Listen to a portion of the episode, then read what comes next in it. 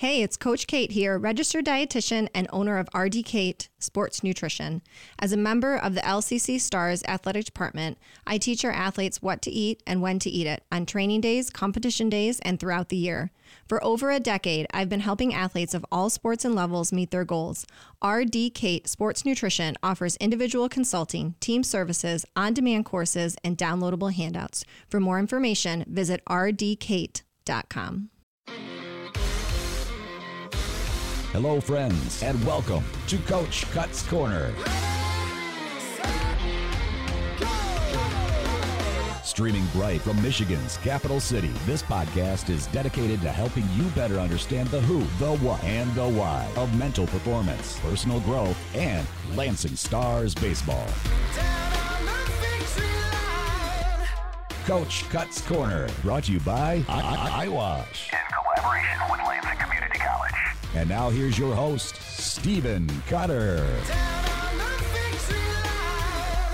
Welcome back to Coach Cuts Corner. Today I'm joined in studio with Stars baseball assistant coach Elijah Boyer and special guest RD Kate. Kate Davis.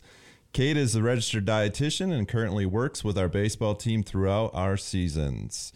Today we'll cover Kate's journey with the Stars to the College World Series last season, her business RD Kate Sports Nutrition, and of course we have Elijah here to fill in some details of what it all looks like today from his fresh perspective. Thanks for joining me today, Elijah and Kate. How are you guys doing? Pretty good. Doing great. Thank you. Okay, so let's swing for the fences and barrel up the first question. How'd we all start working together? Do you remember? Uh, I do remember. I believe you sent me an email, uh, which initially went to my spam box, by the way. And Says a lot. somehow I found it, which was a little crazy. And I responded and we connected on the phone and just had really a very brief conversation. As we know, Coach Cutter is a man of few words. And so, Very very, brief.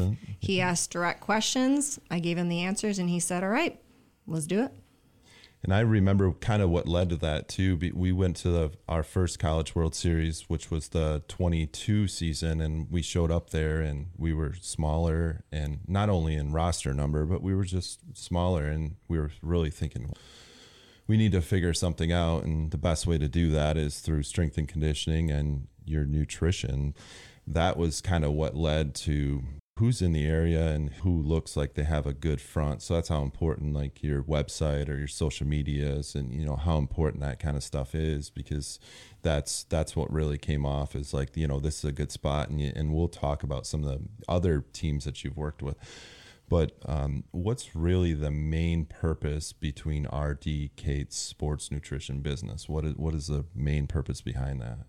So, the whole purpose of what I do is to help make, I call it ordinary athletes extraordinary competitors. And that doesn't necessarily mean that they're going to be the best of the best, but it's going to be the best that they can be from a nutrition perspective. So, the first goal of what I do is injury prevention, keeping athletes on the field, on the court, doing what they want to do. And that goes back to recovery. When you have good recovery, you prevent injury. And then, of course, when you're recovering well, you're going to perform better. And so it all kind of, it's almost like a backwards cycle that it all kind of builds on each other. And so that's really my goal is teaching athletes how do I use food? How do I understand food? How do I be more efficient with my food choices? How do I sift through all the misinformation out there and make this applicable to me for my goals, for what I'm going to do and want to do? But from my perspective, it's yes, all of that. And I want to see you keep playing and performing. I would imagine it's a little bit more challenging to connect with bigger teams. You know, the baseball teams has 45 to 50 players on it every year and and that's probably a little more challenging than say connecting with, you know, a basketball team that might have mm-hmm. 12 or 15, which I know you've done some basketball stuff. So how do you work through those challenges because obviously it's not so much about what you know, it's it's about how you can connect with that team. Do you find it a lot more difficult, you know, working with larger groups? It's it's always challenging the more athletes you're working with, right? Like in an mm. ideal world, I would sit down one on one with every single athlete of Right. every team I work with, right? That would be ideal.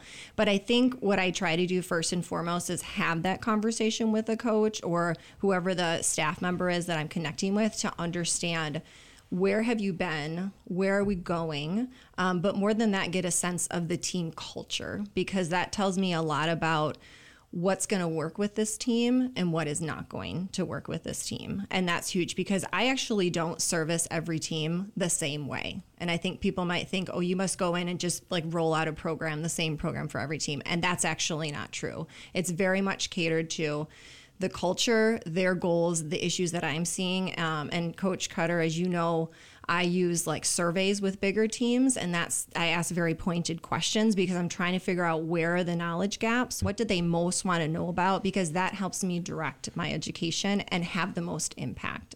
I was reading some of your bio before you came in, and it sounds like you're somewhat of a writer. Do you want to talk about that? I think I saw editor in chief, and and Yes, what's what's going on with that? I I love editing. That's that's probably one of my favorite things to do. Editing. Um, I enjoy writing as well. So I have my own business, which means that I do a lot of different things, right? And so one of the positions that I have is as the editor in chief for what's called the Sports Nutrition Care Manual. And so if you would imagine like a sports nutrition textbook, if we took that and put it online, that's basically what this is. And so dietitians subscribe to this annually, and then they can access all of this information on all of these different topics. And then it has a, a plethora of handouts that they can actually print off, use with their clients, use with their hmm. teams.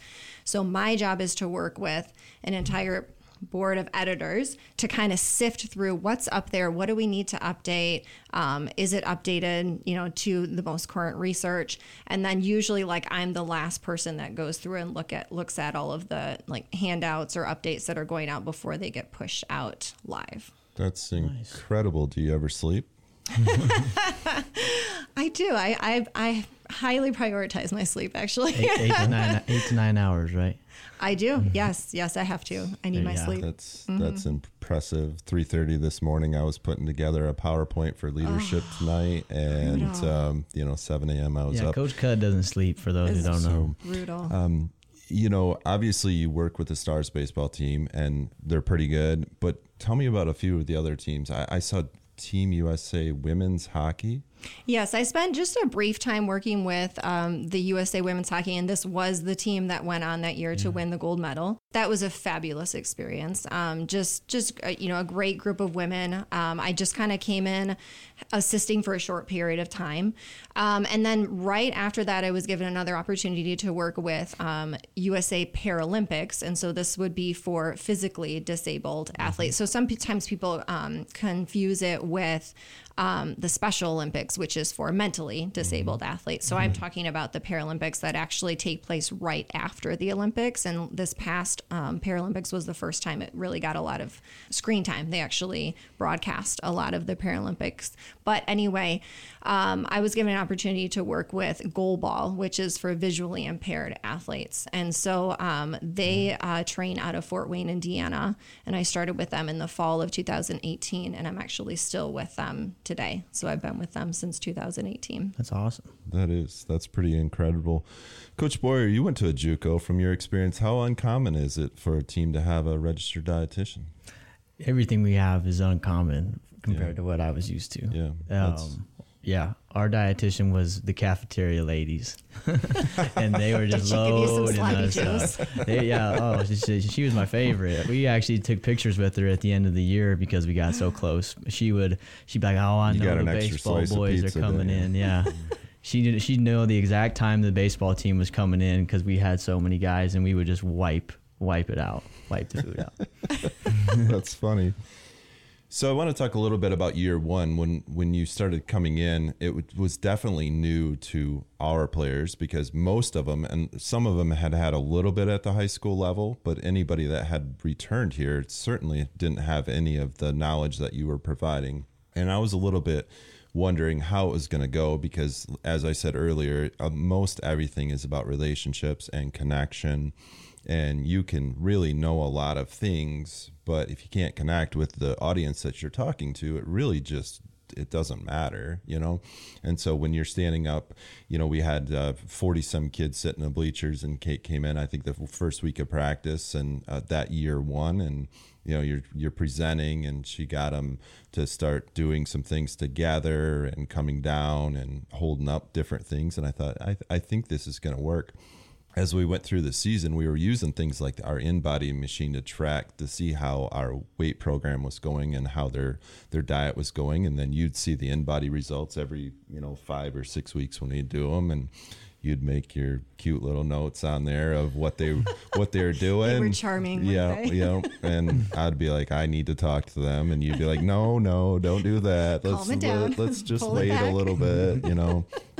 But we really saw some incredible stuff because going into it, we understood like over a 10 year span at the junior college level what the size of the teams look like that had won national championships or placed in the top three in the country. So we knew what the size of the teams had looked like. So we knew what we had to start with and we knew how to, you know, we didn't necessarily know how to get there. And that's where you kind of came in and you know, it was our most successful season ever and most wins in school history. And, you know, it was, it was an incredible season. So you played a, a an enormous, enormous role in that piece because when we're on the bus, they, they had schedules at different points of, you know, hey, we need to eat at this point. And as maybe we'd make a pit stop at a gas station, RD Kate's name would always be coming up when somebody was in the candy aisle, and, eh, or you know. And I, I, I have, I still have pictures from you know somebody sliding into Burger King instead of you know the Subway when you go into those places, and they've got a couple spots to eat, you know, and they're they're That's talk they're they're Oh, they're man. talking about you.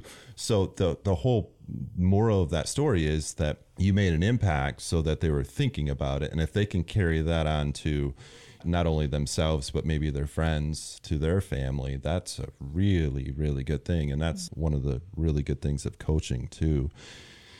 So we have questions that come in from our listeners and they will typically email me or direct message me. And so we have a question for kate that came in from robert. And robert wants to know if pop is good for you before competition and secondly how important is which is a totally separate question but how important is vitamin d Those are very two separate questions. You might have to remind me of the second one. Okay. So, one thing that athletes are going to learn really quickly if they hear me speak, hear me answer questions, is that they're going to learn really quickly that nutrition is not black and white.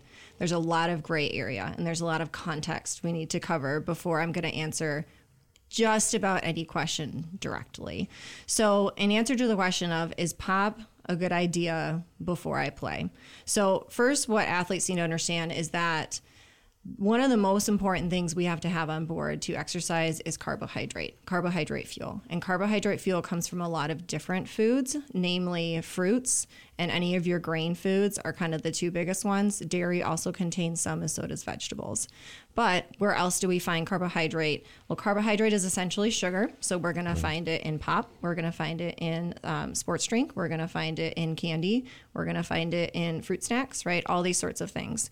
So that begs the question then where is the line between having, let's say, a banana, which is a fruit, and having a can of pop, which at the end of the day, when they're broken down in your body, they're both sugar, right?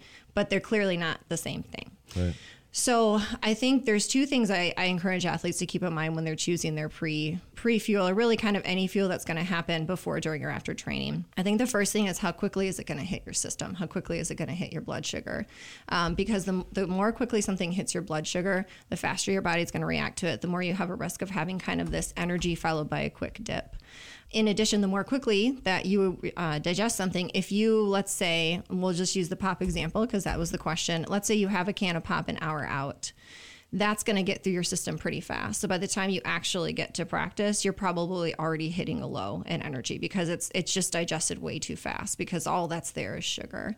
Versus if I had anything else, but we'll use the banana as an example. Well, banana has fiber. The fiber is going to slow down digestion. Okay, so that's one piece of the equation is how quickly is it going to hit my system.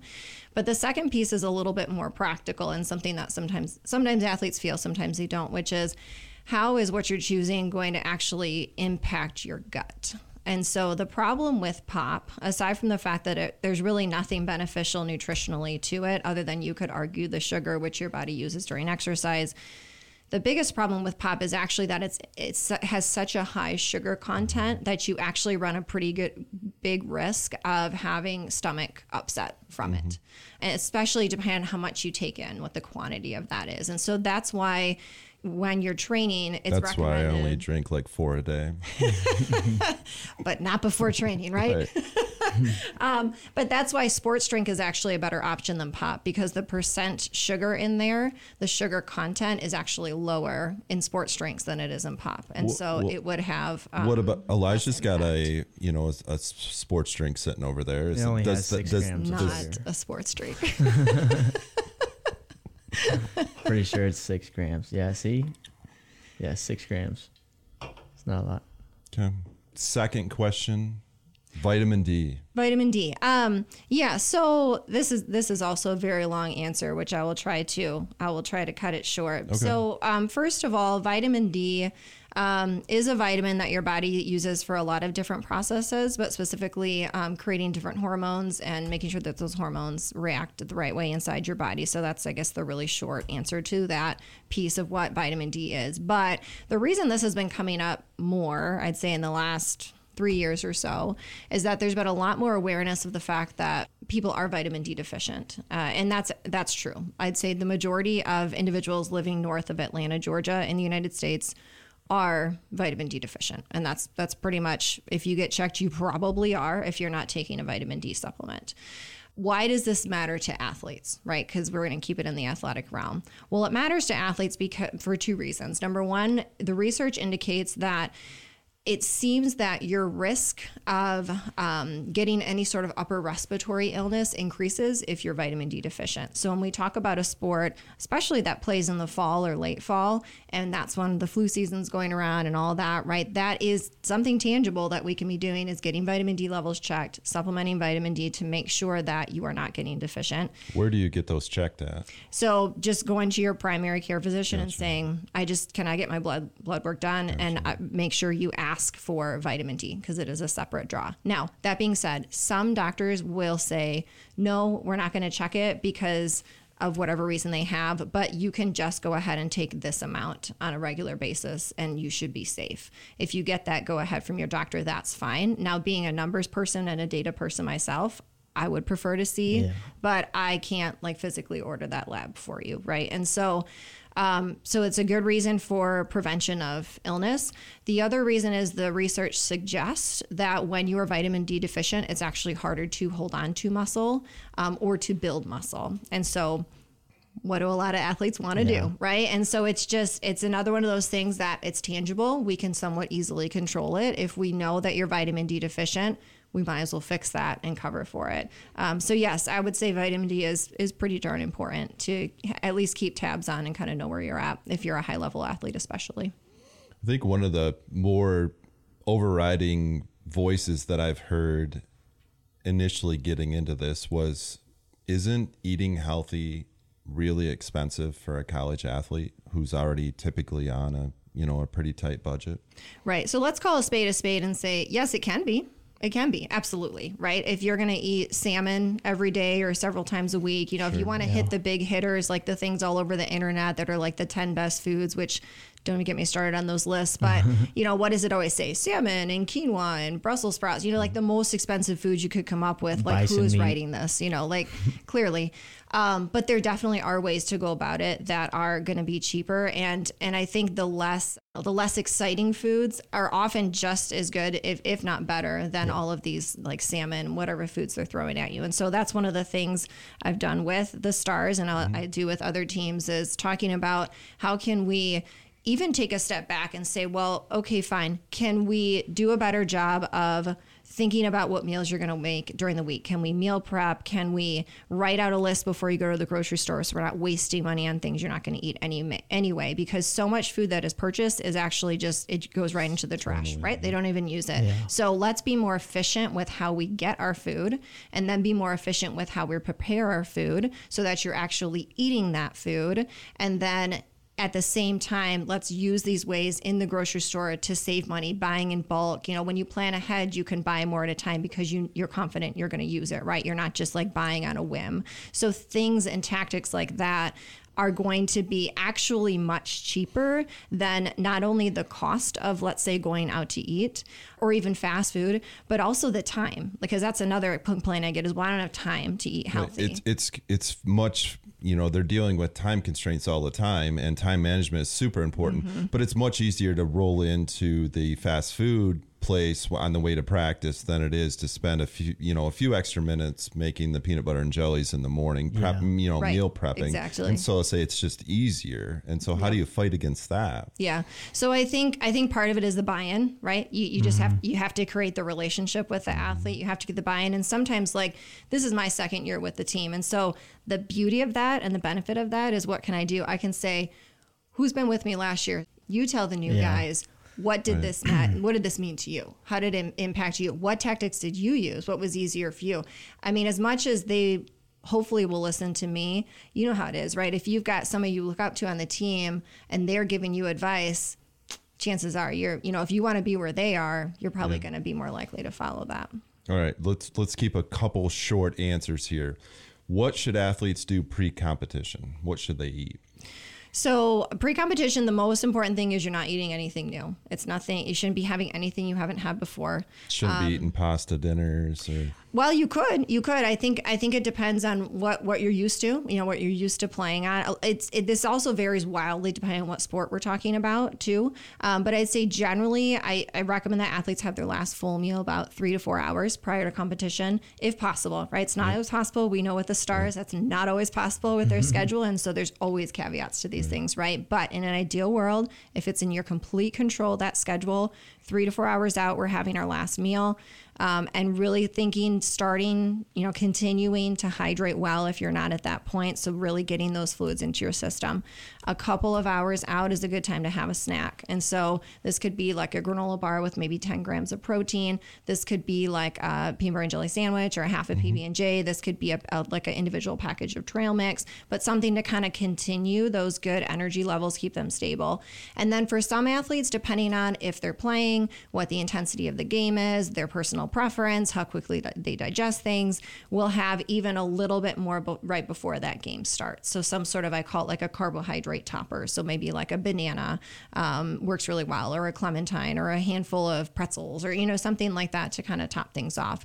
But of course we don't want to forget the liquids, the fluid, and how important mm-hmm. that is. So, a good rule of thumb is two hours out from the start of competition, two cups of fluid. An hour out, a cup of fluid. But then we're continuing to sip you know sips and gulps throughout the competition let's say in a situation like a baseball a baseball game sips and gulps throughout so that you're not like getting waterlogged but you're not going so long that suddenly you know we're halfway through the game you realize you haven't been having any liquids any fluids Coach Boyer, you're a pretty healthy human being. you also coach first base for us, and I noticed um, that you give out treats to hitters that reach first base and second too. What you giving them? I'm giving them sour gummy worms right now. Is that okay, Kate? during the game Yeah. That's actually okay. That's, that's fine with me as long as they're not getting like a whole package. No, just, yeah, just one one, or just two. one gummy. No, I actually had a goalball female athlete, and she loved fruit snacks. And I s- and I said, okay, stop eating them three hours out from the game. I said, you have that ten minutes out, and I'll be happy with you. And she, her jaw dropped. She could not believe I just gave her permission. And I said, well, it's it's basically just sugar. It's carbohydrate. So let's use it wisely. Yeah. And she did. Every game, she had her her gummy bears. We saw that last year with actually a player that um, didn't realize how much he loved gummy bears or whatever, and we had a bag in there, and he ate pretty much the whole bag. And oh, legitimately, no. he, he was an outfielder, and I'd never seen him run that fast before.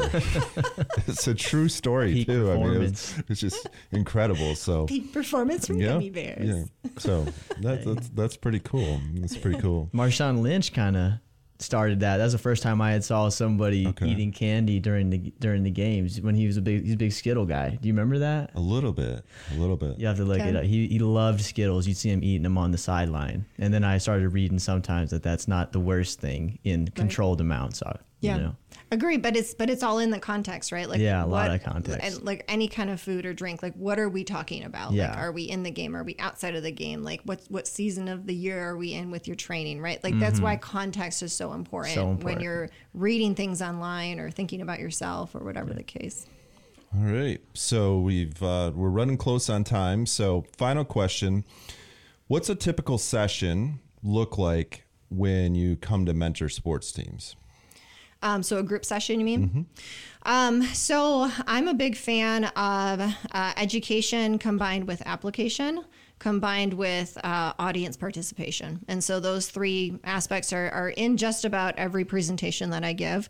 Um, again, the topic is just dependent on conversations that have been had. If I've done surveys, you know, any, any of these things can play into that. Um, but yeah, so generally I'm going to start out if I've never seen the team, I'll, I'll jump right into a little bit of education. If I have seen the team before, um, I'll be asking, you know, tell me what you learned from last time. Could anybody name this, that, or the next thing? Anybody have any success stories? But yeah, so just kind of going through an educational thing to start because that's when I have the most attention. But then when I kind of sense that we're starting to fade or gloss over, then I'll start you know, either throwing out questions or switching over to some sort of uh, you know participatory um, activity, something of that nature. Thank you again for the incredible impact you've had on our baseball team. We could have not have done what we did last season without your love and guidance. Well, you helped you. us so much on those bus trips, including the 996 mile trip to Oklahoma. the snack boxes, the lifelong lessons about diet that everyone in our program has been able to take away. You are special, and we're so happy to have you on board for our journey to becoming better in all that we do.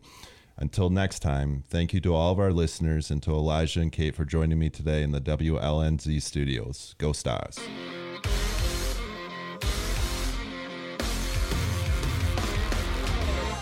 Coach Cuts Corner is recorded live in the WLNZ studios. Engineering and production assistance are provided by Dedalia and Lowry. Thanks for listening. And if you enjoyed today's podcast, please share it and follow us on all the platforms of social media. You can find more about our program at lccstars.com, and donations to our baseball program can be made at the same site. See you next time.